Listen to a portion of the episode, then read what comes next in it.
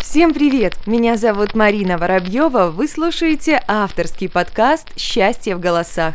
Внимание! В ближайшую минуту вы получите свою порцию счастья. Всем привет! С вами Александр.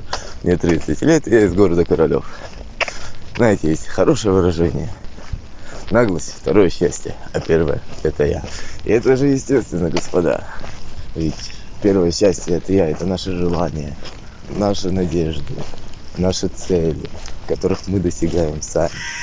А наглость – это то, что позволяет нам их добиваться.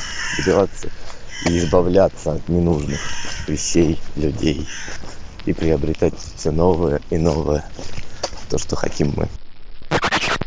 Давайте устроим эстафету. Поделитесь своим пониманием счастья со всем миром, и оно вернется к вам втройне.